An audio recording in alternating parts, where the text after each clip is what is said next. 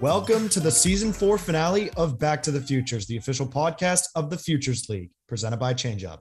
I'm Owen Chadrick. I'm joined as always by Johnny Maffey. And Johnny, how many days? We got one month, Owen. Technically one month today, but one month till opening day, May 26th. Be there, first weekend. Official in my mind. It's the official start to Johnny Maffey summer. It's the official start to unofficial start to summer, of course, Memorial Day weekend, but it's going to be a blast. We have Brody on this episode, who you'll introduce in a sec, but you know, the Bravehearts are introducing new stuff. We're going to do some new cool stuff, get people involved, try to grow the league. It's going to be a lot of fun and one one month, baby. One month till our 2022 summer is underway. We had Brody, the public address announcer for the Worcester Bravehearts, on this episode, on this season finale of Back to the Futures. We've got some great things in store for the summer. We added a couple of new interns who are going to do awesome things for us this summer. We've got so many great things planned, but we're going to put this podcast on hold and in anticipation for opening day. Check out our socials, check out past podcast episodes. We've got a lot of great things, and all Absolutely. the teams have great things going on you do not want to miss this 2022 summer in the Futures League. No, not at all. And I just as as finales go, I want to thank Josh Cummins and Joe Palucci for giving us this opportunity as usual. Um, we'll be back for the summer, um, whether it's more or less, or I, hopefully it's just the same and a lot of baseball because that's what I need injected into my veins. Um, like you said, we got some Ben Upson's coming back. We got a couple other new guys back, a couple Emerson kids actually. That's it was kind of a coincidence actually, but um and you know, just got to thank the sponsors. ChangeUp, they do awesome stuff.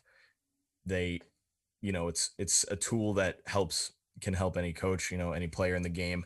Uh Zorian Bats and 78 Sports who I went to that Joe's you've been there too. Joe's new Patriot Athletic Club in Rockland it's I wish I had it growing up as a kid because 78 Sports outfitted it.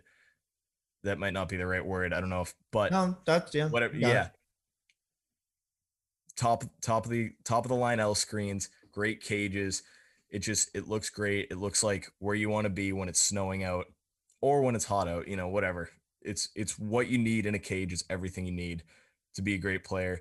And then Zorian has their bats there too um, and and they're great guys. And of course, Zephyr. You know, I have a million of these Zephyr hats. So thanks to all our sponsors. Thanks to Josh and Joe.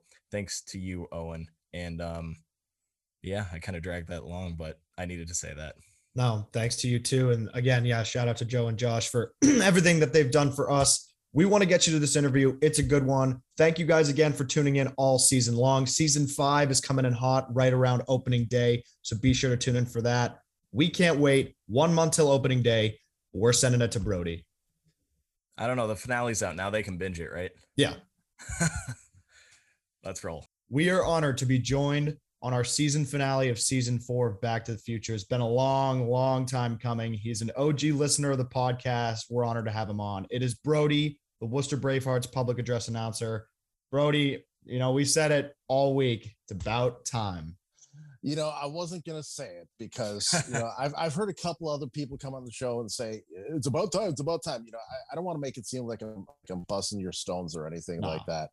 But you know, we we talked about this. You know, Owen, I talked about about this with you. Johnny, I've talked about with you. Uh, it's it's great to be here. I'm I'm thoroughly excited about being here, and I'm glad to be on. Yeah, I'm I'm glad. I'm I'm selfish. I'm glad that uh, you and Matt didn't steal a Owen, you know, season one or whatever. so we get to have a nice little conversation here. Um, how does it feel to be in the basement of season four, though? Well, you know, when you mentioned it was a season finale, it was like, okay, it's either a really, really good thing, it's either an honor, or it's like, all right, we're gonna bury this guy and just just let him get out of here. You know, I'll I'll I'll let you decide what's what in that particular case. You take a look at our season finale stats, and you might you might be you might be okay with the position you're in. I'll just say that all right fair enough. I mean you guys you guys see all the numbers on that so you know i don't so you know you guys can be the judge of that. Is that the uh is that the covid background from back in the day a couple years ago? Did you set that up then no no no no I, I didn't do a lot of zoom meetings during during covid really you know that was that was more for like you know my my kids stuff you know yeah. so Why would I set this up for my kids? I don't know. I'm not that big of a jerk. you got the light. I can never get the lighting down. Owen's all Owen, can you see the proof from your seat? Owen's got a big window in Allston, and I'm I can never get my lighting down. You got that down. You got the background down. All right, let's get this going. First question: Why baseball? Why baseball? Wow, that that you told me that the first question was going to be a, a, a, doozy, and you know it's it's it's a darn fine one. You, you, know, in terms of baseball, you know, obviously I'm I'm a huge sports fan, have been for as long as I can remember. Um, what I always say about baseball is baseball is my first sporting love. You know, I fell in baseball, fell in love with baseball at a very very young age, and you know, from collecting baseball cards. I mean, you know, back when I was a kid you know, and I know I'm dating myself here, you know, don't look at me like that. But you know, baseball cards cost 50 cents a pack. I get a dollar, I'd run down to the corner store, get two packs of baseball cards, and I'd be in heaven. And you know, I remember growing up, you know, watching, you know, Vin Scully doing the NBC National Game of the Week. You know, a lot of memories go back with regards to baseball, you know, and you know, ties in with my dad, and probably some of my greatest baseball memories involve my dad. And um, in terms of like working in baseball, kind of sort of happened. I wouldn't say on accident, but you know, with kind of just a, a quick email. I was looking for something kind of a little bit different, a little bit of a career change at one point in time, and I kind of discovered this this team in Worcester, not called the Bravehearts. This is this preceded the Hearts, of course, which I'm sure you'll get to. Um, but um, you know, kind of reached out, and uh, next thing you know, uh, I'm on the field with the mic. Yeah, and we will obviously dig through it all when we get there. But we got to ask right off the bat here. You have been with the Bravehearts since their inauguration in 2014. You bleed the colors, you're wearing the jerseys, you know, you're you're doing it all. What has it meant to you to be with that organization since its start in 2014? You know, it's it's it's a tremendous passion of mine to be a part of this organization. It's you know, a lot of people look at, you know, hey, I'm doing this internship for the summer with this baseball team whatever you know, bleeding bleeding Bravehearts blue and green is probably nailing it right on the head because I look at it, it's it's a privilege. It's a genuine privilege because not everyone gets to have more than one season. You know, it's always been my philosophy that, you know, I'm I don't assume next season is always going to be next season for me because for all I know, they can always find somebody better, you know, and I hope that they don't, but you know, it's it's that passion and, and appreciation um, you know, being with the Bravehearts is is a huge honor. It's been an honor for me to be a part of the organization since 2014. Um, you know, and honestly, you know, they've even made to, to, to not sound corny or anything like that. They've literally made one of my dreams come true. And in that, you know, when I realized that the whole athletics thing wasn't going to work out for me, I always thought it was going to be cool to have like a championship ring with my name on it. And obviously, at that point in time, I was like, well, that's gone. That's out the window. You know, fast forward to, to 2014, and like the next thing you know, I've got a championship ring with my name on it. And now I've, I'm fortunate enough to have, to have three of them. And I appreciate every last one of them. They're great, they're amazing, but it's something I never would have thought I would ever be able to, to have the privilege of. And, you know, working with the people, the organization, you know, the Creedens, Dave, and everyone else on down i've had just the most amazing experience. And you know the the creedon family and dave have earned my my loyalty for as long as i can you know possibly think that they, they can that they can have it. Yeah there's no better way to put it than what you just did there. And you also have as many rings as aaron rodgers and peyton manning combined. Ouch. Well hold on there hold on there. That's whoa, whoa, hold on Hold on, what? I knew you were gonna go there, but but here, here's you brought the rings up. You set me up. I thought he was gonna wait. I thought he was gonna wait. I thought you were gonna wait too, Johnny. I totally thought you were gonna at least wait till later on. But you know what? I'll take that. I'll you take put it on a T. I suppose, but you know, you guys, you guys know me well enough to know that I'm not exactly a fan of Peyton Manning. As far as I'm concerned, here's my thing. You know, you say that technically on paper they do have three rings combined, and yes, they do.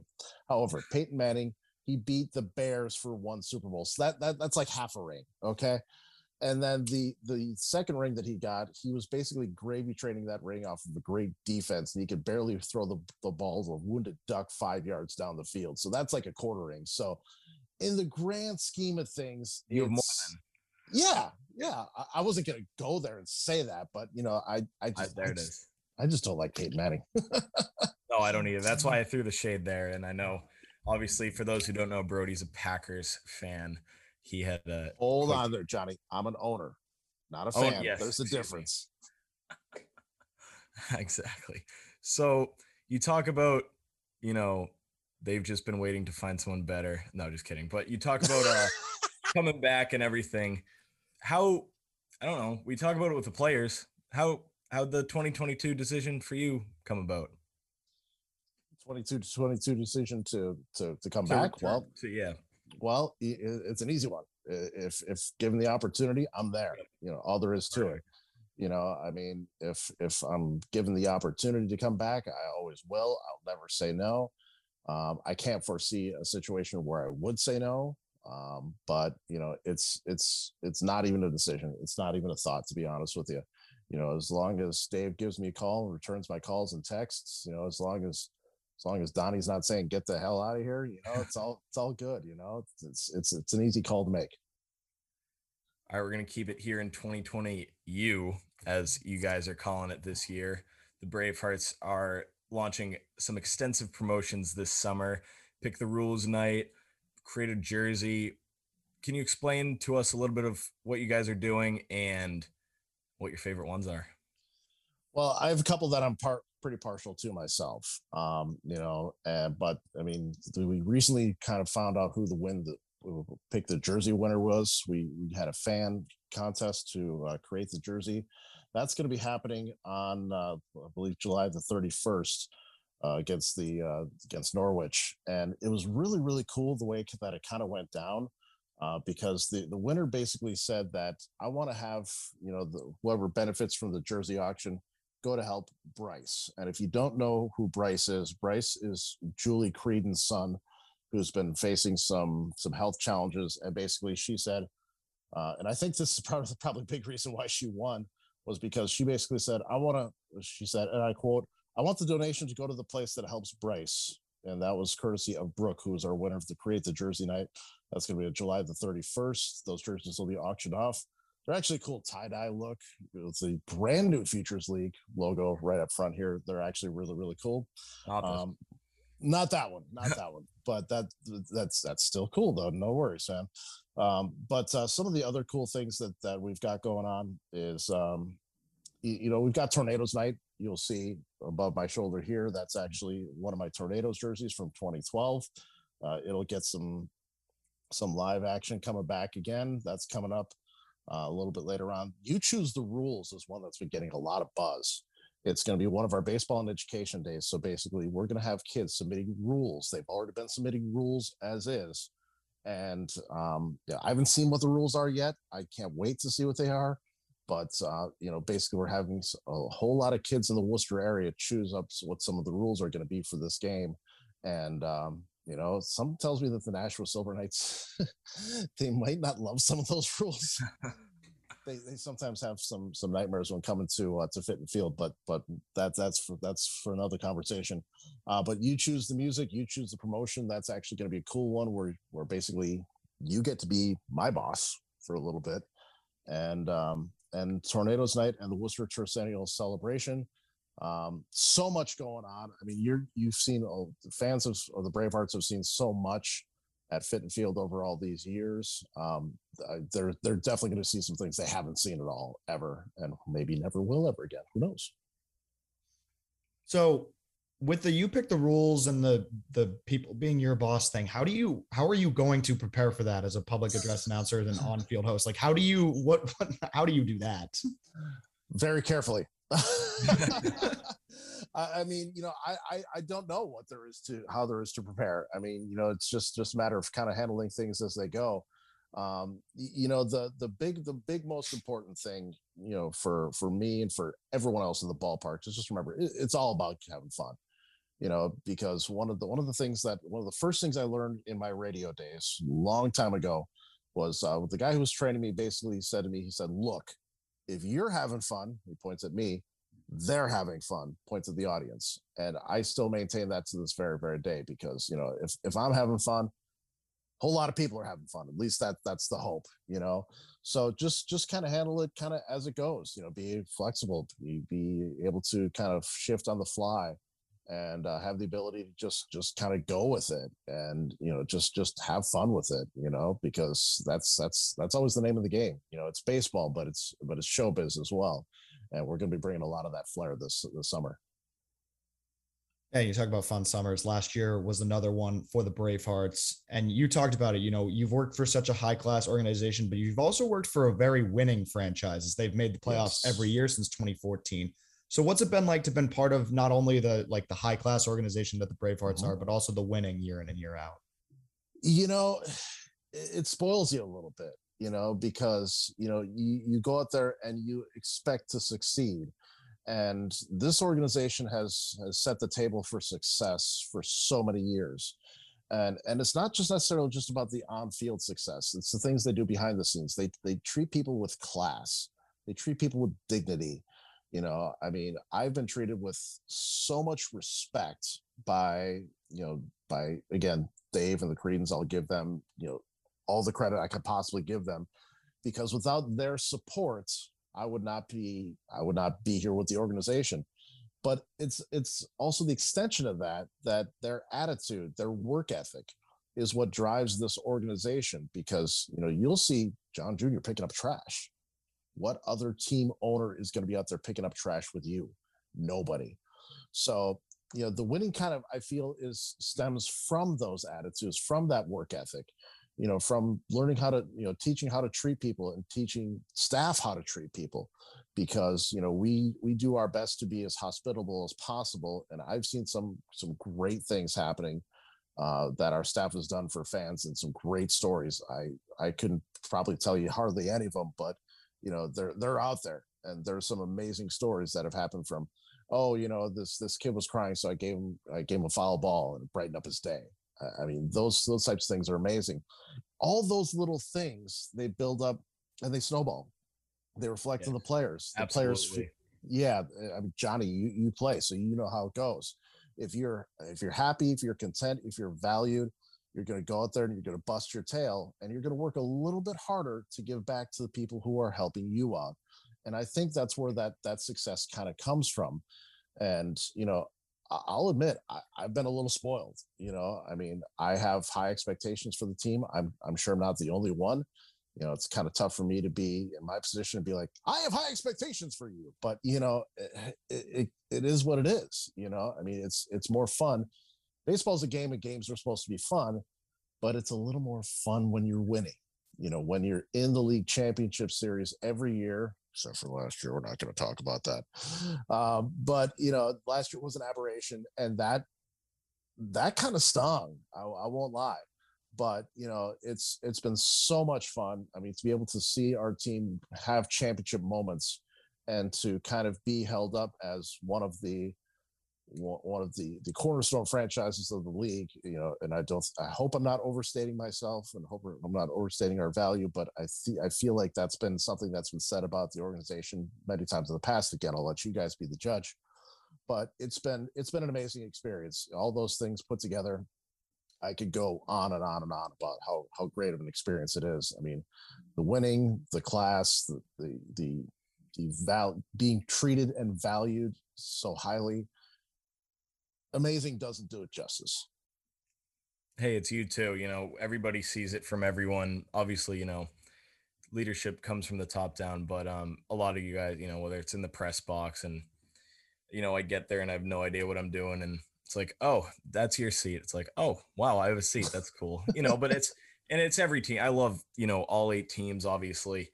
Um but for the sake of you being our guest right now, I do want to talk shop. For, I do want to talk shop for a second because yeah, new kids came in, beat you at your place, won the championship. Mm-hmm. Is that another rivalry? Is that is that is that gonna not quite turn into Worcester Nashua, but well, Worcester Nashua, they won. Yeah, yeah. I mean, don't get me wrong seeing the season the season ending at our place mm-hmm. with the team who eventually went all the way. I mean, first of all, good for them. You know, they they played lights up all all season. Oh long. yeah, and nothing nothing but credit to um, nothing but credit to Vermont because you know I uh, I kind of had a little bit of a feeling like things might not end up the way we were hoping to. but they they they came into our house. They they crushed it. You know, they went all the way. So nothing but uh, nothing but credit to them. In terms of a rivalry, could it have a little juice to it this year? Wouldn't shock me. Wouldn't shock me at all. However, is it going to be Worcester Nashua? I don't think anything's going to be Worcester Nashua, just because there's so much to it. I mean, you know, there's there's the obvious things. There's there's the you know the fact that you know team ownership, team uh, shared team ownership. You know, there's always going to be that rivalry, Creedon Bowl, all that kind of good stuff. But there's also that that championship kind of rivalry as well, which goes back a couple of years. You know, they've they've beaten us three times in the championship series. Not that I want to mention that, but you know, it is what it is. And uh, there have been a lot of hard fought battles. There's a lot of history between Worcester and Nashua, you know, between the championships, between things like the Great Tequila Rally of 2019, um, you know, further tequila rallies as well, things like that. There's there's so much between Worcester and Nashua that as unless some big things happen between Worcester and Vermont, I don't see it quite escalating to to the uh, to the to the passion of the Worcester Nashua rivalry. So 2019, the Great Tequila Rally. We have to talk about. It was. I wasn't. Uh, unfortunately, I was not there at the game, but I was following it, and I know that you. I knew that you guys were down by a lot, and I was like, "Oh, like let's book it. It's over." And then all of a sudden, the comeback starts, and I don't even want to keep talking about it because you witnessed it live. So give the fans the public address announcer, the the ballpark guy view of the 2019 Great Tequila Rally? The Great Tequila Rally of 2019, as I've come to call it, um, was something that was just so. It, it, was so special, and it was so organic. Um, so basically, it was the eighth inning. We were down by we were down by a lot. I mean, it was a football score. You know, to be honest with you, I believe the point where the exact rally started was the eighth inning, and it was 17 to 10 and we had crawled back. It was it was worse. I mean, to be honest with you, even in the press box, we were like, "This thing's over." You know, I mean, as much as we we love the team, we follow the team, we're passionate about the team. There are even times when even we're like, "Okay, there's no hope." So, from what I understand, I think there was a night, I think it was a rare night that I wasn't in the ballpark a couple nights before where we started playing tequila a little bit between between pitches.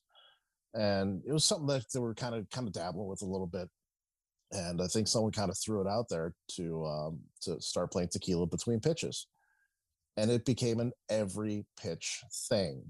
And then next thing you know one guy gets on then one one guy gets on becomes a stolen base and the next thing you know stolen base becomes a double and then 17 to 10 17 11 and the next thing you know it starts to roll a little bit. And Dave is in Dave is in the uh, the stands. I mean, I mean, first of all, I would highly recommend go to YouTube, search Bravehearts Tequila Rally, and just watch it. It's 30 minutes of absolute gold because you you'll see inside the press box, you'll see like even even Donnie and Anthony who were calling the game at the time, they were kind of getting into it. And you know, it just you could feel the momentum swing. And it was it was just the most amazing thing you could see guys on on Nashua, their pitchers, kind of getting a little bit nervous, and um, you could see them kind of getting rattled, and you could just you could just feel it, and it's like, oh my God, we have a chance at this thing, and you know, 17 12, 17 13, you know, and just clutch hit after clutch hit after clutch hit, and it's like the I, I don't know if, if if it felt like this way, but it looked like the guys were seeing the ball like it was a beach ball. And it was just the most amazing thing. And again it was all organic. This wasn't something that we planned out in advance like weeks in advance or anything like that. And i think that's the beauty of this because at the end of it we we we came up short. We wound up uh, scoring six runs in that inning so it was 17 to 16 and that was the final score so we didn't quite complete it. But at the end of the day we knew we had something and you know it was just amazing because even the umpires didn't know what to think. You know, I think there were a couple times during either this or or tequila rallies we've had since, where the umpires like have actually stopped the game, stared up the press box, and waved us off. See, I was that I was at one of those games. I was at one yeah. of those games when they turned around and was, I think it was the Suns, and they were like, "Stop!" And Dave was like, "No." well, you know, we we got the order from Dave. So as far as I'm concerned, in situations like this, and not not to sound disrespectful, but you know, I work for I work for Dave. I don't work for the umpires. Mhm. Dave tells me to do something, I do it.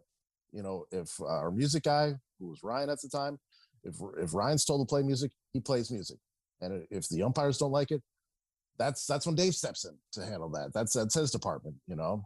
But uh, but yeah, we've gotten through some of our unique approaches to the entertainment side of baseball. You know, I'll admit I've gotten a few blank stares in non-tequila rallies from umpires and games held up. And uh, there was one time I remember I got this nasty stare from from Blue, and all I could do was just like, Oh, I got a nasty stare yesterday from a Blue. It was it was great. Yeah, I yelled a bad word.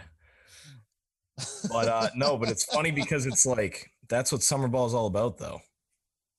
it is. You know, I've I've heard And the organic part too. Like, you Yeah. know, it's just- yeah and that was the beautiful thing is that it wasn't something that, that was pre-planned pre-produced and that's that to me is the ultimate beauty of it mhm. is that it was kind of a spur of the moment thing and then one one became two two became three three became four and next thing you know we're at the end of the inning where it's like we- we're on this kind of this high because it's like this this improbable rally came from out of nowhere. And it's now since become a thing. You know there have been tequila rallies since then. There was another one you know i think last year against nashua as well. Which you know they they seem to be i don't want to call them the victim but you know they seem to have it kind of bite them from time to time uh, which again another thing that kind of adds juice to, to nashua worcester. And uh, it's it's kind of a beautiful thing beautiful thing because it's something you're not going to get anywhere and it just adds to the enjoyment of the game because the, the crowd gets involved because what you're also going to see if you look at that tequila clip from 2019 so you're going to see dave dancing in the stands. Yep. then dave dave dancing becomes a couple kids dancing at the same time. And what what you see is that you know, if you haven't seen it i should maybe i should back up for a second. If you haven't seen it what happens is between every pitch tequila plays. And then dave and other crowd members and other staff members start dancing. Music stops just before the, the pitch is delivered. And then everyone stops in place like a statue. Then the uh the the, pul- the uh, ball hits the catcher's mitt or goes foul or whatever. Tequila starts up again and and go on and go on and go on and what happens is that the crowd gets more and more involved and it brings such a such an atmosphere to the to the ballpark and it's it's just the coolest thing to be part of I, could explain it but seeing it and experiencing it is something totally different and it's amazing Yep. So we talked to uh when we had Andrew Salima on last year, 2021 Futures League All Star, Holy Cross grad. He's at Merrimack right now. We were like, hey, you guys do your jerseys. You have, you know, your Mountain Dew and your don't, you know, you for great cause and everything. Mhm. Pat- Patron has the little green ribbon that would match your co- colors perfectly for a nice Friday night jersey for a couple home games. i would not disagree i think that'd be absolutely fantastic Are there some 18 year olds, 19 year olds? Yes. But, you know, if it's for a good cause, I mean, I'm sure you guys can come up with something with that. Well, I'm sure that if it's for a good cause and if it's all in context, you know, I don't I don't see a problem. Context If, is key. if Patron or any other kind of you know kind of uh, Yeah, no free ads, no com- free ads. But yeah. right, right, right. If anyone wanted to, you know, sponsor tequila jerseys and you know have them throw them on, have them, us throw them on for a rally, uh, I'd be all for that. I would love that. I mean, heck, I'd be all for playing all game in them. I mean, it obviously does. It, it obviously works wonders for us, and I believe in the power of tequila, the song, and All right, maybe well, I- other things. Hopefully, I'm foreshadowing Tequila Tuesdays for a good cause or something like that. But uh No spoilers. no No spoilers. spoilers.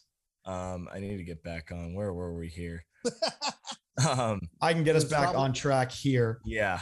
So 2019 to 2020, we talked about it all year in 2020. It was the improbable summer. That was John Creedon's quote. We played through a global pandemic. We'll get to the specifics of the championship series, which is crazy on its own in a minute. Yeah. But what was it part being a what was it like being part of that summer alone and you know having the heart to be there right up until the end? you know when i think of 2020 um i think of i think of one word gratitude and it was it was a tough summer because uh, for those of you who know uh, we weren't allowed to play at uh, at Fitton Field in Holy Cross, uh, so we had to move to uh, to Doyle Field in Leominster, which created its own particular sets of problems and uh, some creative solutions had to be taken with it. So it was not typical Bravehearts baseball. Um, you know, it was very much scaled down. But at the end of the day, we're playing ball. In fact, I literally remember the moment that I stepped out of the car for for the first game. It was about it was into July, and obviously, as as everyone well knows, that's usually when we're about a month into our our usual regular season. And I stepped out of the car and just put my feet on the on feet on the ground, stood up, and I just smiled. And then I heard music from the PA. I heard the crack of the bat, and I heard uh, Anthony Mazzini doing some uh, some quick announcements before I got there. And uh, no lie, it was an emotional moment. It was an emotional moment. There, I was I was fighting back the tears just because I wondered if we'd ever get there, you know. And I know I wasn't alone in that you know, and I was in pretty regular contact with with Dave to be like, hey, what's what's going on for the season? And I hope it wasn't too annoying. but you know, obviously, you know, I, eh, this is a big deal for me. Even though this is something I only do for a couple months out of the season, it's a big, big deal to me. It's it's become a part of me, and you know, I was fully aware of the fact that we might not have baseball that year. So the fact that we eventually did, and we played, and not only did we play, we played well. It can only be summed up with one word: gratitude. And I was grateful just to be able to have the opportunity to to do my thing, uh, even if it wasn't at our usual home, even if it wasn't under the usual circumstances, even if it wasn't the usual entertainment. We still got to do it and kind of have some sort of, of normalcy. And, you know, I'm forever grateful for that season. You know, the fact that it went as far as it did, made it even better. Yeah, you talk about unusual circumstances. Let's talk about that championship series. New Hampshire had a little bit of a less uh, less string on their on their rules mm-hmm. and announced full capacity. So the championship series was moved to Nashua for all three games. And you were you were you called some of those games as the home team for the Bravehearts. Sure talk about that series. I know you're I know you're eager to talk about it and we're eager to listen to it. What was it like being part of that just craziness that was the 2020 championship series? In a word, surreal. Because so again, it was it was kind of strange because for that 2020 series, we were the designated home team. But when it was announced that all all three games were going to be up in Nashua, it was kind of like, okay, this is a little bit weird. And I even remember talking to to John Jr. before the uh, before game one, and um, you know he was he was just hopeful to have you know some some great baseball and have in front of you know some some live people who could actually see it and he was again he was also appreciative of the fact that we even got to that point. and it was it was kind of funny because i could tell in that moment that he was he was um he he was he was kind of split you know because obviously he's got interest on both sides so he was very conflicted but um, before game one, I got a call from from Dave, and he said, "Hey, I've got this idea for you. Let me know what you think." And uh, his idea was for me to call the Bravehearts innings on the PA, and for Nashua's PA guy to call the the Nashua PA for for the bottom of the innings. And I said, "Love the idea, love it. Sign me up. I'm all for it." And it created this this really strange dynamic. I mean, first of all, here I am kind of doing my thing at, at a different ballpark, which was totally different. And, you know, it was a totally, it just, everything was so different. So I can't say surreal enough to describe it because here I am kind of, you know, calling out our players in the way that I usually call them out, you know, kind of yeah. being the homer that I am in Nashua in front right. of their mic, in front of their stands and fans. And, you know, I know that there was a sensation of, you know, from their fans, what the heck is this guy? Yeah, what is he doing? Yeah. Yeah. I guarantee that was go I mean, back to Massachusetts, dude. Pretty much. I mean, I, I don't know that they felt that way for sure, but it felt that way. Yeah. So what what what on what what as the game went on, I mean, I have a little bit of, I guess what I would describe as a little bit of an intense style. Again, tell me if I'm wrong. Um, and Retweet. I noticed um, but what I noticed is that Nashua's PA guy, he kind of tried to match me a little bit, level for level. He tried to bring up his intensity, and other people noticed that too and told me that. It's like he's trying to match your intensity. I'm like, cool, bring it on. Yeah. you know, what am I going to do? Say no? So, I mean, naturally, I kind of it it kind of became a little bit of a competition in terms of who could kind of get behind their team mm. the most. It's funny because like yeah, maybe that would be a little much for a regular season game, you know, July whatever 10th, but oh, yeah. In the championship, it's instead of like no betting, number 40, Owen Chadrick. It's like no, you you got the you know, it's just intense the whole time and that's what you need in a championship and when you can have fans, you know, it's cuz Sununu allowed fans, you know, it's that's how it uh that's awesome. I didn't know that was how it happened. I wish I started working here earlier. Well, and, and the funny thing is, is that, that that's exactly how, how it went for game one. Game two, I felt like he kind of raised his level up from from from the moment from the from jump, and you know, so it was kind of a little more even. Game three was really interesting because I guess their PA guy couldn't make it, so Katie from from the from Nashua, she calls me up. She's like, "Hey, can you do both sides?" I'm like, "Okay, yeah, sure, I'd love to." You know, because that, that just sounded like fun. And the next thing she says is is funny in my head only because anyone who knows me knows kind of why I would think this would be funny. She's like, "Okay, equal enthusiasm for both sides." to which I said, "Okay, sure, no problem, Katie." In the back of my head, I'm like, "Yeah, this this that's not going to be the, the case for the whole game." so and and I and I did I I did it the way that that you know I was kind of asked to do because I want to be respectful as well. You know, yes, I'm a Worcester guy. You know, I bleed blue and green, but at the same point in time, I don't want to be unprofessional. I don't want to be rude. I don't want to be because you know Nashua was hosting us. You know, so at the end of the day, their park, their rules, their stuff, and I and I get that.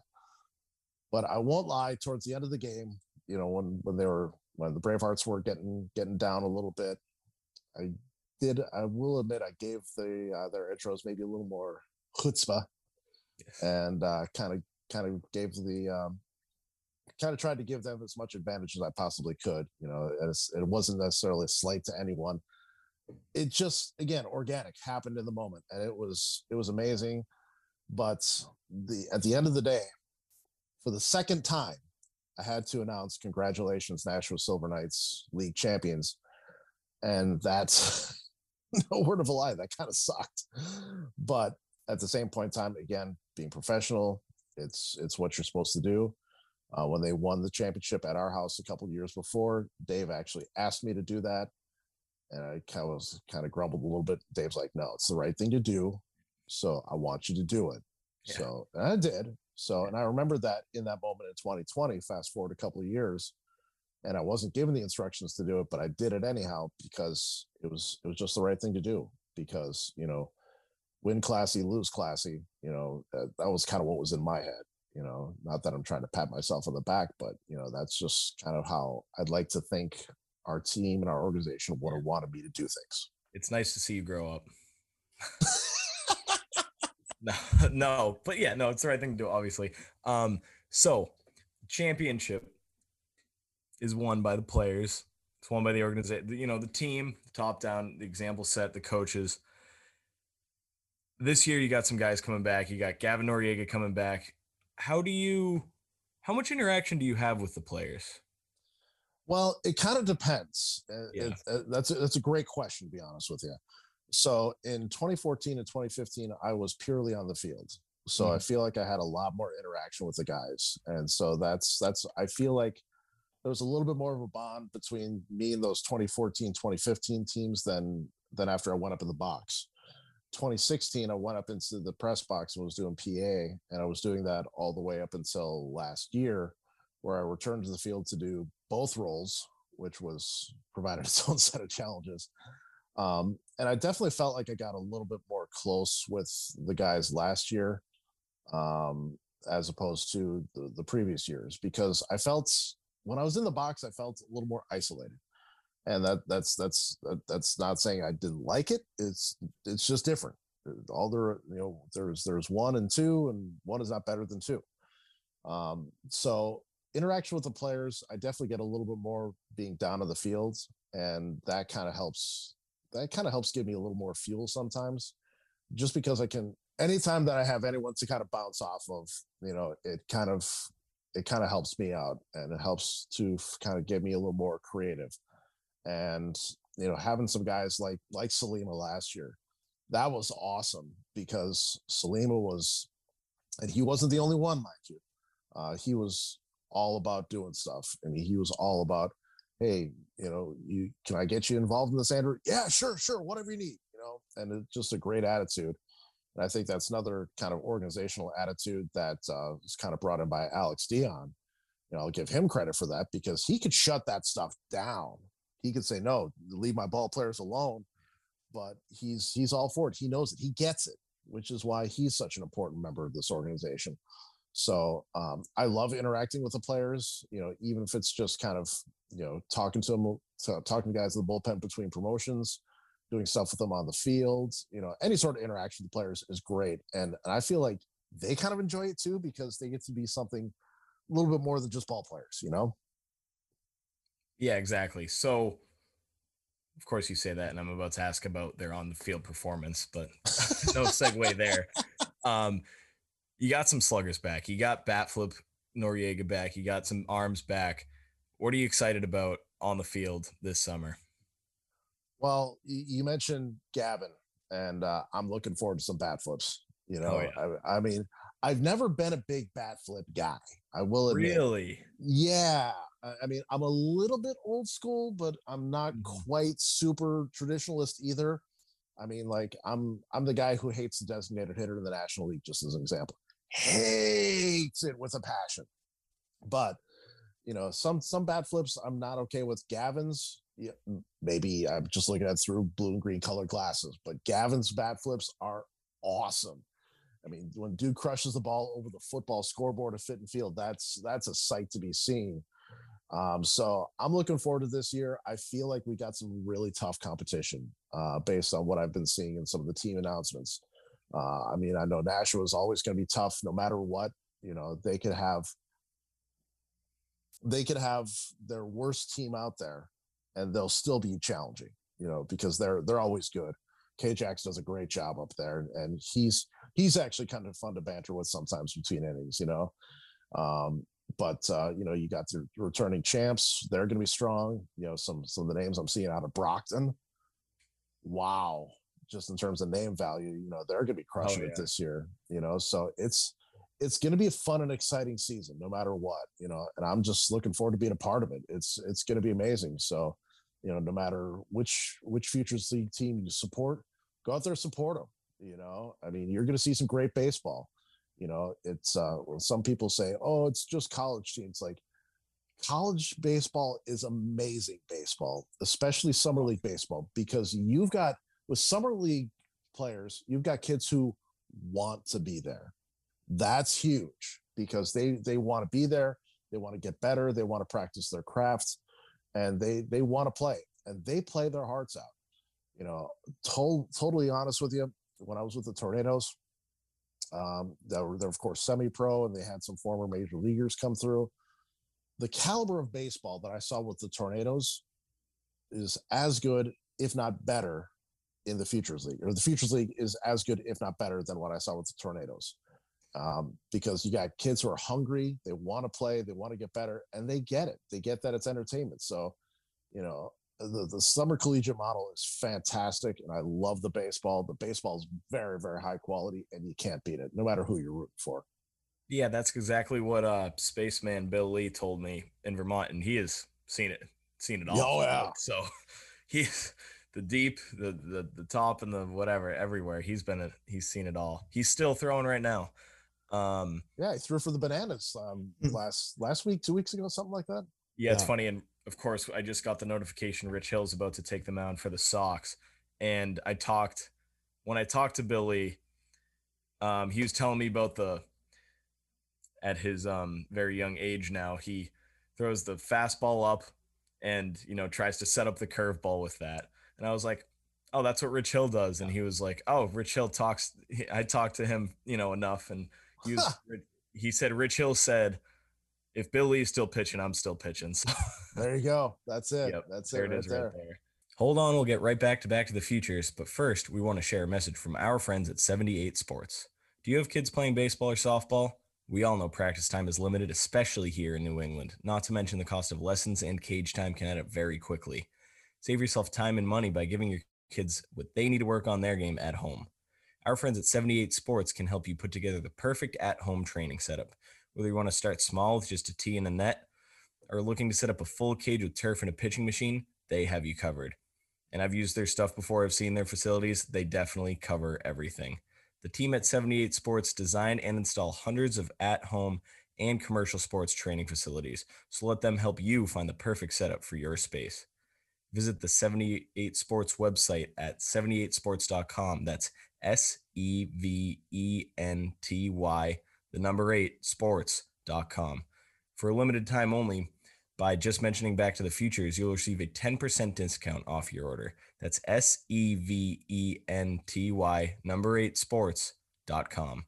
Now, back to your regularly scheduled programming. Back to a little way back. Oh, and should we put this one in black and white, maybe?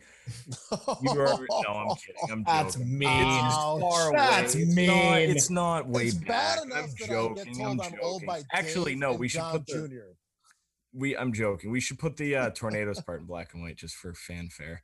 Um, so Owen and I are trying to do what we love. You certainly do what you love. You had a career in radio before this. You made the move over. Can you tell us a little bit about what you did in radio? Not not extensive or anything, but you know it is interesting and it is you know it wasn't a desk job. It was you know you were on air, yep. and that's fun it's tremendous and it set me up to to do this very very well uh, in fact because you know it set me up to do things like speak in front of a crowd comfortably and it set me up to basically be able to say hey i did this oh you have instant credibility yep um, so i did i was in radio for about seven years and started off with a um, with a small rock station in indianapolis doing weekend overnights which doesn't really exist anymore because you know it's it's it's either automated or voice tracked or, or it's it's brought in for another market. But did Saturdays and Sundays from midnight to six a.m. the people you would get calling in, oh my god, it was it was nuts. And uh, you know, between that and just trying to stay awake throughout the uh, the whole you know six hour shift, that was challenging enough. Um, then I moved. That was uh, shortly after I was done with college in uh, in Indianapolis, and then I moved back home. Eventually, got back on the air with a uh, with station 96.9 The Fox. Was with them for a number of years. Um, did nights with them for a couple of years. I worked in promotions as well. Worked in promotions for a station in Milwaukee. So it wasn't all on the air, but it was all it was all an amazing, amazing experience. And you know, I I would would I go back if I could in a heartbeat but you know the thing is the the radio industry is a lot different than it was when i was last in it but uh, it gave me a lot of great tools and i'm very appreciative of that it met a lot of great people and uh, it's it's just kind of a part of my dna at this point and it was it was a fabulous experience and i and i love all, every day that i was in that business yeah you're certainly in the people business how did you learn you know you're in a studio you and a producer, or maybe not even. And now your job is to get 5,000 people involved, know you, love you, versus, oh, this truckers and the cars and the whatever. How how'd that transition work? How'd you did you think like, all right, I need to do this, this, and this? Did it just kind of ebbs and flows? Well, there there there was definitely some strategies that were used when I was on the air. Um, it, believe it or not, a lot of people seem to have this this connotation that you just walk up, crack a microphone, and start talking. Well, if you do that, that's a losing proposition right away. Yeah, because you, you got to have a plan. You absolutely got to have a plan. Um, when I was on, when I was with, uh, when I was with the Fox back in the uh, Green Bay, Appleton, Oshkosh area, um, I had some things going for me that other people at other stations didn't and that was that I was first of all that was a local guy. because there are a lot of guys who were not local to the area. So I would speak to local things, you know, things I remember when I was a kid, because, you know, at that point in time, I could speak to, hey, remember when the Packers stunk? I do. You're lucky now. You know, in, in the midst of the the Brett Favre era when things were great, you know, I was one of the few people who could say, hey, I remember the uh, Randy Wright era. Not so good. Be thankful for what you got. So it's little things like that, um, you know, kind of being, you know, live and local. Those were the big things that that were kind of part of my strategies. Is that proving that I was still on the air live at the, at the time when other stations were not, and kind of pushing that that local content. You know, like if if one of the the local teams wrapped up with the game, if the uh, the Brewers wrapped up with with a game, you know, ten o'clock, hey, Brewers Brewers beat the Cubs three to one. That proves that I'm live. That's local content. You know, so it's it's things like that. And on top of that, you know, kind of just in terms of kind of people getting to know me a little bit, it, it was a matter of kind of taking my personality and cranking up the volume, exaggerating things a little bit, you know, being a little bit more goofy, silly, stupid, whatever the heck you want to call it. Um, you know, I've heard it in, in terms of wrestling. Basically, the, the best characters are the ones who are based on the actual person's personality, cranked up to eleven, and that that was pretty much my strategy as well. Just just take who I am, and just exaggerate it a little bit, crank it up. You know, crank up the volume. Yeah, and that's you know if you don't do that, then you're not going to have fans. You're not going to have listeners. So, and you bring that to the Bravehearts every day. So that's that's right. yeah. Well, it's kind of similar to like the the live and local thing. That's very similar to the strategy in Worcester. You know, mm-hmm. you guys want the local crowd and branch out from there. Yeah, because the thing is, you got to be involved in the community. You know, exactly. You, you know, much much like how I say you can't just crack the mic and and, and talk you can't just open up the gates and expect people to flow on in. I mean, yep. you know, people will come, Ray. I mean, that works great in movies, but it doesn't exactly work in in reality. Yes. Because the thing is, you, you got to hustle. You got to appeal to the the people who are part of your your local audience. Because the thing is, and and I noticed some of this when I was with the tornadoes. If you turn off the people who are in your local market, they will turn on you. And that, you know, not that I want to speak ill, but it's it's reality you know the fact is in after the uh, the tornadoes left in 2012 baseball was was was a four letter word in the city of worcester so for it to be where it is now is is a huge turnaround and a huge credit to again the creedon family dave peterson and uh, everyone who's been a part of the organization yeah, and you talk about baseball in Worcester. Your first gig when you got to Mass was with the Worcester Tornadoes. So talk mm-hmm. about that season and what it was like, kind of not only working with them but getting to mass from the midwest? So i had been in mass for a number of years at that point in time so it wasn't a fresh move but it was kind of my first really really big move i guess career wise um, i reached out to uh, to george who was the uh, the gm at the time. Great guy fabulous guy and he was nothing but supportive of me from from day one. And um, it was it was a year of highs and lows i'll say um, because you know a lot of people know the story. Uh, it didn't exactly end well for the tornadoes, and I was a part of the uh, the tornadoes' last fateful year. Um, but there were some great parts about it. You know, in fact, I remember when I started, I was doing the uh, the on field emceeing, just like just like kind of now, and I had people come up to me saying, "You're just like Peterman. You're, you remind me of Peterman." You know, I'm like, "Who who's this Peterman guy?" You know, and I didn't know whether it was a compliment or not. And uh, eventually later on that season, I did meet this this Peterman guy, whoever the heck he was. um, and uh, as he was suiting up to be a mascot as uh, Moolah the cash cow, and uh, I remember meeting him. My first impressions of him were, "My man, this guy is super high energy. He's all over the place. He's he's great. He can't be like this all the time." Man, was I wrong? Because he is like that all the time and that's part of what makes Dave so so awesome and unique. So I learned that you know being compared to him was was a great comparison and, and a great compliment. You know, there were a number of people that came up to me and said that during that season. You know, there were also some downs. Um, you know, again, obviously the uh, the financial aspect of the team. You know, that's been well written about to death. Uh, I'd rather remember the positives and and the great stories, um, you know, especially those involving a certain former AL MVP. And Owen, I see you smiling. yeah. All right. So we were we were just well, we were talking about this before. So talk about that. What what was the what's the basically what's the context there with Mr. Canseco? Okay, so as far as I'm concerned, I have two. I don't know how to say famous Jose Canseco stories, but I have two Jose Canseco stories. One of which I was directly involved in, one I was not. The first of which was when he was um, at a, Worcester bar tavern having some lunch or something like that, and he left his phone number as a tip for the server who who actually gave him his lunch and his phone number ended up on deadspin and going out nationwide on the web to which i'm just like wow but but the one i was actually involved in so this is a double header and uh, he was not exactly hitting his weight by the way i'm not really talking out of school as far as i'm concerned you know it was it was well known that he was um, how to say hard to work with.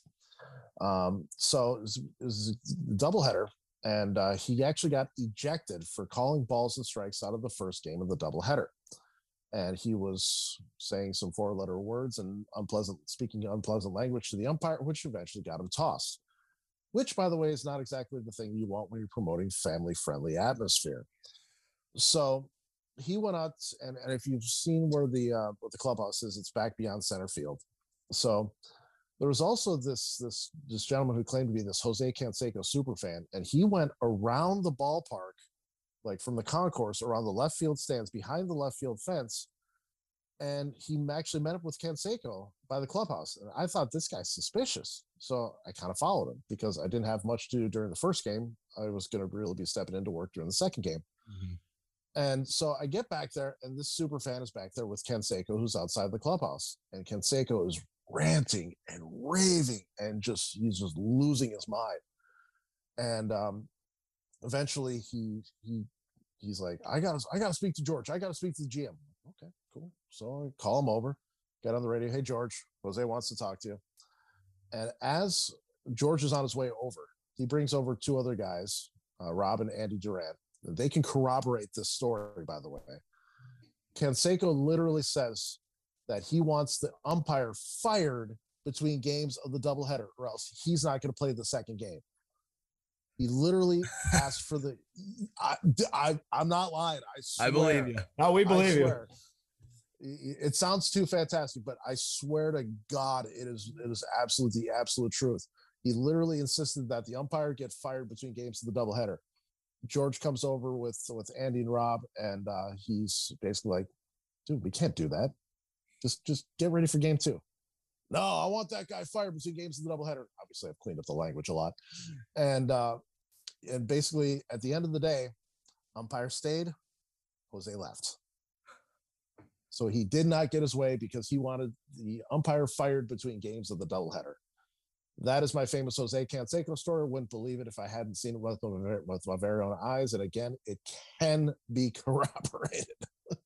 That's crazy it's nuts. I mean, yeah, that's I, I literally wouldn't believe it if I hadn't seen it. But then again, in, in the, and it was, it was, this whole thing was a big down.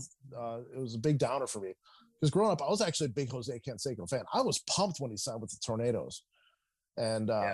and then know, he was a it his way out. Yeah, and, and in fact, I think that was one of, if not his last game with the Tornadoes, because all of a sudden he went on the injured list mm-hmm. and was never seen or heard from ever again. Oh, well, classy guy. I mean, that's. I mean, are are people surprised? Like, you know, it's kind of. No, it's his move. Yeah, it's it's definitely his move. Yeah. I mean, you know, I, I, I realize I'm speaking about him as if I know the guy that when I had one interaction with him, but you know, it's. I mean, based on the guy who was caught speeding like 130 miles an hour uh, when he was playing in Oakland, you know, having uh, his, his history is, is what it is. So it's it's not surprising. I'm just glad you didn't say, and then he punched me in the face. I was I like, was oh my! I just heard you saying behind the fence, nobody's. I was like, he's gonna, like, yeah. get beat up. Well, that's I was worried because this other guy, this super fan, I had no idea what the heck he was up to. And, yeah, you know, I'm just thinking like, yeah, I know Jose personally. It's like, okay, yeah, sure you do, buddy. You know, I've yeah. got his, I've okay, got his, um, yeah, I've got his 88 AL championship ring. Okay, sure, buddy. Okay, you've got an Oakland A's jacket. That means that means you're a super fan. That means you really know him that well. I don't think so. I was doubtful until I got back there, and sure enough, Jose did know. But you know, it's like, how am I supposed to know that? You know, I'm there and I'm trying to make sure that everyone's kind of safe in the ballpark, uh, including our own players. You yeah. Know, how how do I know that he's not some weird wackadoo? Yeah. Yeah. Exactly. Uh, we have one more question or two two more quick questions before our new segment called Quick Hits. Do you like a Bravehearts hockey jersey or a Railers baseball jersey better? Oof, that's a tough call. Uh, and what I, I, saw you rocking the uh, the the Railers baseball jersey the other day on Facebook. Yeah, yeah. So uh, obviously, you know, for those of you who don't know, uh, I work for the Worcester Railers in the off season. Worked for them the last two years. It's been a, another great partnership. I've been lucky to be a part of. Um, so I do actually have a Railers baseball jersey. I do not have a Bravehearts hockey jersey. Mm-hmm. But if I had if I had the ability to have one made, I would not turn it down because obviously Jersey love. You wouldn't? Uh, yeah, really? yeah, I know. Shocker, right? Yeah. But um, if I had to choose, I would choose probably the Bravehearts hockey jersey, only because A, I don't have it. B, having it in green with shades of blue would be awesome. And um, yeah, I, I, mean, I guess not that I want to prioritize because you know who I work for is who I work for, and I love where I'm at no matter, no matter what. But I just have a longer history with the Bravehearts, yeah. and it's, it's a little closer to my heart. And and I think even even the people at the Railers know that you know that it's it's not that I love one more one more than the other. It's just that I have a little more history with. Oh yeah, no, it's and, it's it's self explanatory. Yeah. yeah. Yeah. Yeah. So so give me a green Railer or green Bravehearts jersey, you know, some tinges of blue, big old number 71 on the back. I'll be a happy guy. Why 71? As with everything, there's a story to it. There's a big old story to it. Um, so kind of goes back to high school. And it um so I was uh, I was dating this girl and uh her dad was a hockey coach and um, my brothers played hockey. I played a little bit of street hockey from time to time. Really only dabbled in it. And I said to to her, it's like, hey, wouldn't it be cool if I could actually eventually learn to play hockey well enough to play for your dad? She was just like, that's stupid. You'll never do that. So I'm like, okay, a little fire, little fire under my belly. so I wanted to take that, use that as fuel because that's kind of how I work sometimes and turn a negative into a positive. Well, as it turns out, she also played for the volleyball team and she wore number 17. So what I figured I'd do is I'd take that negative, turn it into a positive and flip it around. So that's where 71 comes from. And, and it stands for, for me, not letting other people tell you no, not letting other people stand in your way, not letting other people say that what you think is stupid or wrong or whatever. You know, it's it's about independence. It's about kind of you know marching to the beat of your own different drum and believing in yourself. That's that's a big one. So I know it's a it's kind of a stupid story about a petty high school thing, but there's actually something really kind of cool in it that, that I've taken from it. And it's again, it's just become part of my DNA. I liked it. If that means anything, I like the story. I think it was. I think I thought it was a good story. Well, you need that attitude in this industry too. oh, 100 percent. Yeah, yeah, you do in this industry and any industry in life in general. You got to be able to to take the lumps and turn the negatives into positives. You know, it kind of goes back to something I once heard James Hetfield from Metallica say. You know, he said our battery works off the positive and the negative. negative, and that always resonated with me. That you got to be able to to take things from positive things, obviously, because that that's always good. But there's not always positive in life, and you got to take those po- those negative experiences and take something from them and learn from them. Yeah, 100%. That's a great message. And speaking of messages, before we get to quick hits, how about a message to Braveheart fans before you are back for 2022? Me for 2020 you? Or excuse me, 2020. My apologies. you know, I, I know that this comes up on, on on the podcast regularly, and I've actually put some thought into it.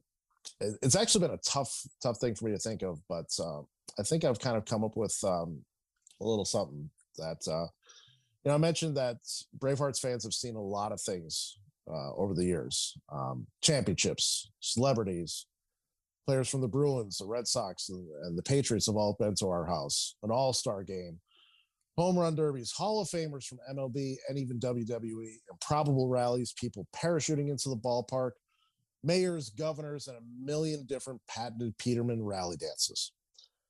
You may think that you've seen it all, but I guarantee you that at some point in time this summer, you will see something you have never seen before, Bravehearts fans, and you may never, ever see them again. So that's what I'd say. Come on out to Fitton Field You'll see some, you might just see something you'll never see before or ever again, and you'll have a great time doing it.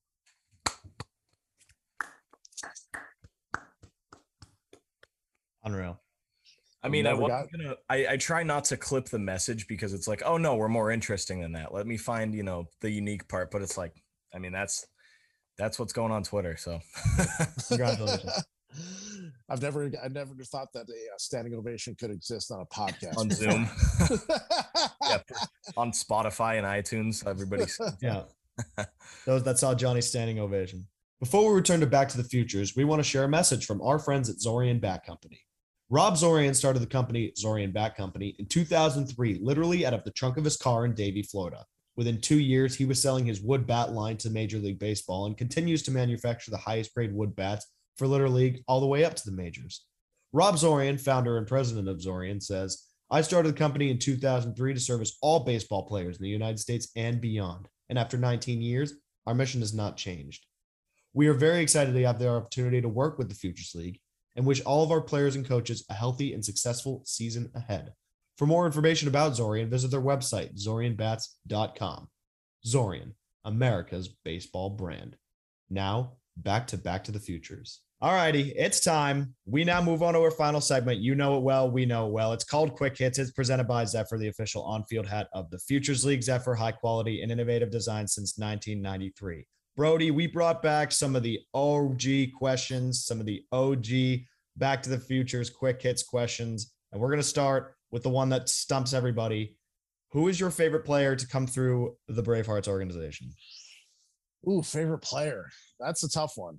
Um, because you know, as I mentioned, I I kind of um, I don't have as much interaction with with the players as I'd like to. Um, as I mentioned before, I'm probably a little bit there's a little bit more of a bond with the 2014 2015 guys. Um, you know, those guys are pretty near and dear to to my heart. So I think of guys like um, oh god you're stumping me you, hit me in the face right away because i always think of my favorite teammates as in being like the people i work with um, but uh, I think of guys like like Charlie Butler. You know, he was he was a favorite of mine.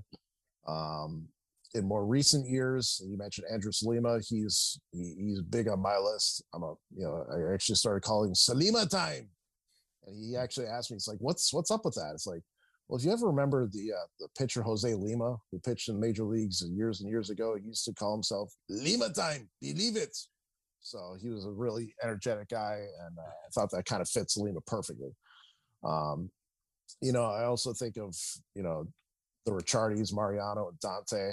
Those guys had big impacts on on the Bravehearts in general. Um, those are guys that I, I would love to call out, like first and foremost, right away. I could probably think for a few more moments and think of tons more guys, but those are just the first guys. Not that anyone else should take a backseat to any of those guys, but those are just the first ones that come to mind and had a pretty big impact right away. Yeah, that's awesome. I think I lied on the first question. This will probably be the hardest. Your favorite press box teammate, person you've worked with the Bravehearts. So that's actually an easy one, believe it or not. Okay, sorry. And, and no, you're not. so um, the the guy who I, who worked next to me for for I think it was about three years, Ryan McConville. He's he's he was our music guy for a number of years, and he's also become he's he was a guy that I had great chemistry with, just tremendous chemistry with, and uh, he actually helped make me better. He helped make me better in a lot of ways because he was someone who I could always depend on to kind of pick me up if I kind of missed something. Um, you know, he was he was spot on with the music. He made that game a whole lot more fun. And even this past season, he was only available for a couple of games. And which the first thing he'll mention about this past season is that he had an undefeated record at games that he was at. But he was very helpful when I was down on the field and doing PA at the same time because he would kind of help me with some some verbal cues. And he was he was just he was just spot on and he's actually become a very very good friend he actually helped get me in with the railers so he's he's he's a good friend he's a great guy and he really really knows what he's doing. He does a great job with music wherever he's at. Yeah i'm not even sure why i said the easy thing because i i knew that answer the second like i was like i asked it and i was like wait this is just going to be ryan. Yeah ryan one of the first yeah. Yeah. Because you you've seen it. You've seen how he works you've seen how he and i work you know it's like I mean, and that's that's that's not a slight to anyone that I've worked with no. before. You know, like you know Donnie, I've worked with a whole lot of years. You know, and you know a couple other people. That's not a slight to anyone because we've no. had some great talent come through the press box, some tremendous talent. Some of the guys that you've heard calling games on the Bravehearts are the future of the sports broadcasting industry. And you can write that down right now. They're, they're talented guys, you know, guys like Paul Lambert, Anthony Mazzini, those guys are the future of broadcasting and they're going to go places. I've told them that. And I wanted to say so in this format as well, because I believe in those guys and those guys are really, really talented, but it's no slight to them. McConville's just my boy. Yeah. Yeah, Ryan, one of the first people to introduce himself to me when I got to the Bravehearts press box in 2019. He's a great guy. And, you know, of course, everybody in that Bravehearts press box knows what's up when you're in there. Moving on to the next question here. What's your favorite ballpark that you've attended as a fan? That's a tough one because um, I've been lucky enough to attend a number of different ballparks. I went on a big ballpark trip with my dad when I was uh, in my uh, teenage years. Um, I can definitely tell you which one's not. That's Wrigley Field because I can't stand the place. Yeah, I know I'm gonna get hate for that, but you know I I, I don't care because you know that might be also my my anti Cubs bias coming through. But I, I, would say, yeah, yeah, it's cool. I, I'm, I'm okay with it. um, and, and, maybe this is some of my own bias coming through, but uh, beautiful, beloved Miller Park is a gem. It's an absolute gem. It's a wonderful place to catch a game. It combines a lot of nice modern touches as well as kind of the uh, the nice classic things, and it's got a roof on it, so you can actually be comfortable at a game in May in Milwaukee, as opposed to its predecessor, County Stadium, which County Stadium is always going to be special to me because that's where I saw my first game. And as you guys know, the, the first ball game special, no matter where it is. You see all that that green grass as you come through the uh, the tunnel, and I just remember that feeling. Wow. Mm-hmm. And uh, you know, I had that wow moment at County Stadium, and that's still special to me. But Miller Park, Miller Park's where it's at. I mean, you know, I've seen some other beautiful stadiums as well, but nothing tops that that place for me. Yeah, that's. I definitely want to do that ballpark trip someday. So that definitely want to end up there at some point. Let's go. Let's do it. And then baseball stadium or sporting event that's on your bucket list. So bucket list, uh, I would have to say Final Four and uh, like with everything else there's a story to it so years ago when i first got together with my now wife she promised me that if butler ever made the final four i'm a proud butler alum if butler ever made the final four she would actually take me to the final four she promised me that keep in mind this was years before the final four was even a legit thing for butler this is when we were in the uh, the horizon league and there was there was no chance we would go to the final four. She said that knowing there would be no chance ever we would go to the final four. Then all of a sudden, Brad Stevens and Gordon Hayward happened, and the next thing you know, 2010, and um, you know, look at uh, my, we're married at that point in time. Say, hey, hon, what about that Final Four trip? Oh, sorry, can't do it. Broke my heart, but it, it is what it is. So, but uh, even even if Butler's not there, um, I understand that there is a not a great chance that Butler will ever ever return. That that 2010 2011 run was magical, and I'll love it for the rest of my life. There's probably a good chance they'll never get back, but if they do, I would love to be there. Uh, probably if I had to say second second one, I'd love to go to the Big East tournament at uh, MSG. Yeah, you know that's that's more attainable because that happens every year. Um, never thought I'd ever see my, my beloved Butler Bulldogs play at such wonderful venues like MSG or the Final Four. So just to get a chance to see them play on those those big stages would be awesome. Final Four might be a first. I'm not sure we've heard that yet. So that's a hmm. great, unique answer here for the end of season four. That's awesome. That's what you that, get when you get me unique. Yep. Yes, sir. Yes, sir. and if you were walking up to the plate, what would be your walk-up music? Great question. So Thank you. before I moved out here, so humble, I might add. Um, so before I moved out here, I actually worked for a small independent wrestling company. And I had a chance to go up to the ring to my own music a couple times. And uh, actually went with uh, Black Label Society's Concrete Jungle, which is a which is a pretty awesome song. Um, but if I had to pick now uh, to walk up to the plate, I'd probably go with something like "Reach for the Sky" from from uh, Social Distortion. It's got a great screaming guitar intro. Love it. Social Distortion Distortion's a huge favorite of mine. Uh, or else uh, Volbeat.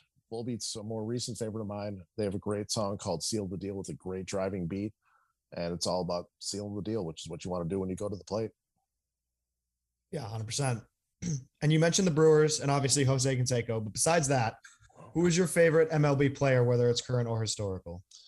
Well, I'm a Brewers guy, and uh, again, I just have to say for the record, I hate the DH in the National League. Sorry, I had to get that off my chest. Um, but um, lifelong Brewers guy. Um, if I had to say uh, Canseco was kind of a favorite of mine growing up. Like again, the the shine's kind of off of him even before he came to the Tornadoes. But if I had to mention uh, favorite players, I bring up three guys.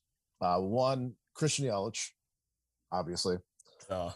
Um, another one, Brandon Woodruff. Brandon Woodruff is a made man in my in my eyes and will be for the rest of my life because of Game One of the 2018 NLCS. He hit a home run off of Clayton Kershaw. Game One pitcher going deep off of a Cy Young Award winner. It doesn't get any better than that. Nope. I mean, it was just such an epic moment to see how pumped up he was around the bases. I don't know who's more pumped up, him or me or, or the rest of Miller Park. I don't know, but it's all a tie. It was an awesome moment, truly epic moment. So Brandon Wood- Woodruff gets gets my my nod for that. In terms of a vintage player, there's only one guy, Robin Yount. Robin is my guy. You know, he was a part of the great one of the greatest Hall of Fame classes of all time with George Brett and Nolan Ryan. I mean, Robin Yount played with entire 20 year career with the Brewers. He he is Mr. Brewer. He is the icon when it comes to that franchise. And uh, I got a couple of uh, couple of his number 19 jerseys that I'm so proud of. Robin's my guy. Love him. Yeah, those are some great jerseys he rocked too back those old schools as well. Powder Blues. Absolutely. Powder blue, you can't get any better. Now everyone's doing it though. It's like everyone's like copying, you know, but um at, at least at the college level it looks like. So, like Owen said, we brought back the OG quick hits questions. Jason, what's your nickname? um I don't have one. No. What's what's where did Brody come from? So that came from when I was uh, back on the air. So mm-hmm when I left the uh, station in Indianapolis, I went to state to the uh, to the Fox up in the Green Bay area, and um, my program director, my boss, basically said, "All right, you got to come up with a new name. It's got to be a one word name, preferably two syllables, because everyone on the station has one one word name." Our morning guys were Bill and Ted. Uh, he was Hoots. Our our nighttime guy was Cato. So you kind of get what, what, what kind of what we're going for there. So naturally I thought, well, good names come from movies, right? Movie characters, it's a good place to come up with names. So I'm a big Kevin Smith guy. Kevin Smith, Clerks, Mallrats, Chasing Amy, that that whole series. So I started going through his movies and I'm like, okay. So in Clerks, there's there's Dante and Randall, and mm, it doesn't really have this uh, ring to it. So go to the next movie, which is Mallrats, and like there's TS, and then there's Brody, and then there's ding, light bulb. I literally stopped in my tracks when thinking of it, and I brought it to my program director. He's like, "Good, love it, that's it." And then when I came to the tornadoes, I was interviewing, and they were like, "Well, we can't have you go on as Jason because that just doesn't really sound yeah. all that great." And then Todd, the owner, as well as George, were were just like, we're going to call you this, we're going to call you that. I'm like, no, those kind of they, they kind of stunk. Yeah. In fact, they wanted to call me J Man at one point in time. I'm like, no, that's not going to work because at my old station, we had a guy named J Man, and he was, uh, yeah, yeah, we'll just leave it at that. I didn't want to be like him at all. so I'm like, well, why don't we just take my old radio nickname of Brody and just run with these? Like, good, love it. There it is. And it's since become kind of my brand, I guess. Hearing yeah, you be hearing you be called Jason was a little daunting for me. That was just like hearing you call me that was weird. I never I didn't know until we were like, is it even in your Twitter? Until we were Facebook friends, I didn't know that was yeah your name. well, I've never because- I've never referred to you until that moment live on Back to the Future's breaking news. How'd that taste? I don't know. Well, it's funny because like my uh, my little ID for the Railers that I got this past year had my my given name on it. I was laughing about it for weeks. It's like nobody around here knows. Does anybody know me by that name? No. Anyone? Anyone? Anyone? No. no. Oh, I didn't know what that was your first name. It's like, yeah. Well, that's kind of how that is. Yeah. Um. All right. Whether it's Packers, Brewers, Bravehearts, Railers, any superstitions? So I'm glad you asked me about that because I'm not a very superstitious guy. As some would say, I'm slightly stitious. Um, the only real superstition I have as, as as a fan is I try hard not to wear like the opposing team's colors on game day. So, like, say for example, if we're playing Nashville, just as an example, I can't wear red and I shouldn't wear black. You know, if if my Packers are playing the um, the Bears, can't wear navy blue can't wear orange. And I know it's stupid, but it's just one of those things in my head. It's like I feel like uh, there's a part of me that's supporting the other team if I do that. So I can't do that. I got to be all in. Can't wear the opposing team's colors on game day, even if I'm wearing like black shoes. Can't do it. Got to got to wear either team colors or some neutral all the time. Yeah, totally. That's very very understandable. Um, bubblegum or sunflower seeds? You know, I'm one of those weird guys. Neither. I, I don't do either one. Bubblegum is not a thing for me. Sunflower seeds. I know guys love them. Oh, and I know you love your dill pickle and pop for dill pickle every time someone mentions them, but I'm just not a sunflower seeds guy. It's just just not. Neither one does anything for me. I'm weird. Totally. I Brody, I agree. I'm I have the same answer from the whatever number episode this is. The first one, Owen asked me whatever, however long I've been first one, I was like, yeah, I, uh, I you don't do, seeds. I, I don't know. It's the double bubble makes my mouth sticky. The seeds, I can't do the flavored for some reason. I don't know how you can't have pickle in my mouth on the baseball. yeah, that just sounds really, really weird. I mean, I can yeah, understand the, the flavor like that, obviously.